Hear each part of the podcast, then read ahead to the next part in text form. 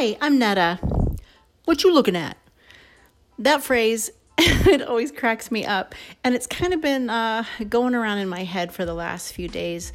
Not so much in the physical sense, but more in the spiritual sense. Um, here's what I mean. So I was looking through my journal just from actually a few months ago. Um, we moved to Vermont at the very beginning of June. And shortly after we moved, I took my boys to the public pool, which is awesome, by the way, and right down the street from our house. We got there, and the boys are having a great time, and I'm sitting, you know, amongst a bunch of women and their children, basically, and just smiling at people and whatever, doing what I do, and started reading a book, and just suddenly was so aware that I was the new one. Like to the point where I was quite sure that everyone in that pool was looking at me going, Who is that? And it got so uncomfortable. And so I'm looking up over my book, and of course, no one's even looking. I, am really quite invisible. But it felt so awkward. Like I'm new. And then I started going, ugh, I'm the new one again. This is the story of my life. I married an amazing man who's a spiritual pioneer. And God moves us places to start new things or to change things and put them right. And I was like, oh, Lord, again, I'm the new one again. And I felt so uncomfortable. And so for several minutes, okay, it felt like forever, I sat there going, I just want to leave. I just want to go home. I, I don't like this. I'm new again. I'm sick of being new. Everyone knows I'm new and they think I don't belong. and then literally, it was almost like the Holy Spirit slapped me, which I mean, I don't know. He's gentle, but sometimes I feel like he might smack me upside the head because that's really what works with me, spiritually speaking, of course. And I was like, wait a second, I am not to think this. I am not to give in to this. This is stupid. Because all it did was paralyze me. I thought, nope, this is my home.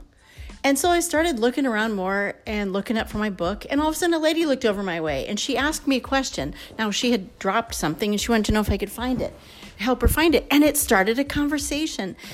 And I went, see, now if I would have been stuck in my head and stuck in my book, I would have missed that moment. Now, we didn't have some deep, great, spiritual, lasting conversation, and she probably doesn't even remember having it with me. But it just proved to me if I'm looking out from underneath myself, something else is going to come my way, something that God has ordained. Um, in 2 Corinthians 4:18 it says we fix our gaze on things we cannot see. And I, that's what I want to look at. Those are the things that last forever. And it sounds funny, so paradoxical to go, I'm going to look at things I can't see.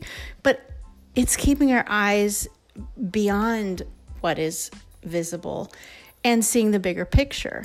And everything that God does in our lives and has done is building on each other. And all these little moments are building towards His greater purpose. And each moment is important and it's building towards his next purpose. So I had a second encounter similar to that first one in the summer. Um, this one was more recent and it's a little more fresh. And I'm almost embarrassed to say I had a very similar thing. So, all the families that um, have kids that are playing on the football team that both of our boys are playing on had this big like family dinner thing and it was in the park. And so i was there early and dropped off our food at the table and i'm and just looking around like what am i going to do with myself? Because i had to come really early. And the women uh, setting up the table seemed to have everything under control. They, they were just standing there. So i went over to where some of some other people coaches and i don't know some other lady were setting out like equipment and jerseys. And i'm like hey can i help? And they all kind of stopped and looked at me and went yeah and so I helped them, and not one person said anything to me. And I was like, oh, okay. And so when I was done, I just walked away. Like it was so awkward. And now as I look back on it, I'm like, maybe they just thought I was some random lady in the park who walked up and offered to help and didn't realize I was actually there for the same reason they were. So I guess that could have been really awkward for them. But either way, all of those same stupid feelings that happened at the swimming pool started just jumping around in my head again. You don't belong here. They know you're new. You're never going to be friends with them. Look at all these people. They're all talking to each other. They all know each other. They've probably known each other since birth. Like just stupid stuff, right? Like I don't even I don't even know what they do. What's normal? What do these people even eat? What if I brought a weird food and they think it's weird? Now, side note, I brought homemade macaroni and cheese as the side dish I was supposed to bring, like a side dish, and Okay, it was gone before we even got through the line. So obviously, I'm not as much of a newbie as I think. And everyone loves mac and cheese. But that wasn't important. At the moment, my head was like filled with I don't belong. And everyone knows I don't belong. They can tell. There's a neon sign above my head saying, This lady's new. Look at her. She's probably weird. And I literally sat in that thought process for the next hour. So stupid, right? And then I came home and went, oh, for crying out loud, I did it again. I'm so sorry, Lord. I was not fixing my thoughts on you, I was fixing my thoughts on me. I was not looking at the bigger picture, I was just looking at myself. And when I only look at myself, it does seem to be a rather large picture. Like it gets bigger and bigger, and those thoughts just grow and grow. And as soon as I look up into my heavenly dad's face, it's like, oh, right. You're way bigger. And his purpose and his plan is way bigger. You might be stepping into some new stuff. Fall is almost like the beginning of the year, really, for those of us who have kids or we are still young and in school. It's a new year, there's new things, lots of new. But you don't have to be stuck in newbie thought process.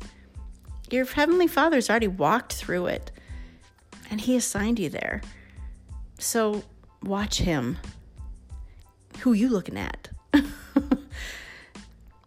And look at Him in the Word. Find Him there every day in the Bible. Thanks for listening. This is Netta, and this was just a little piece of my heart.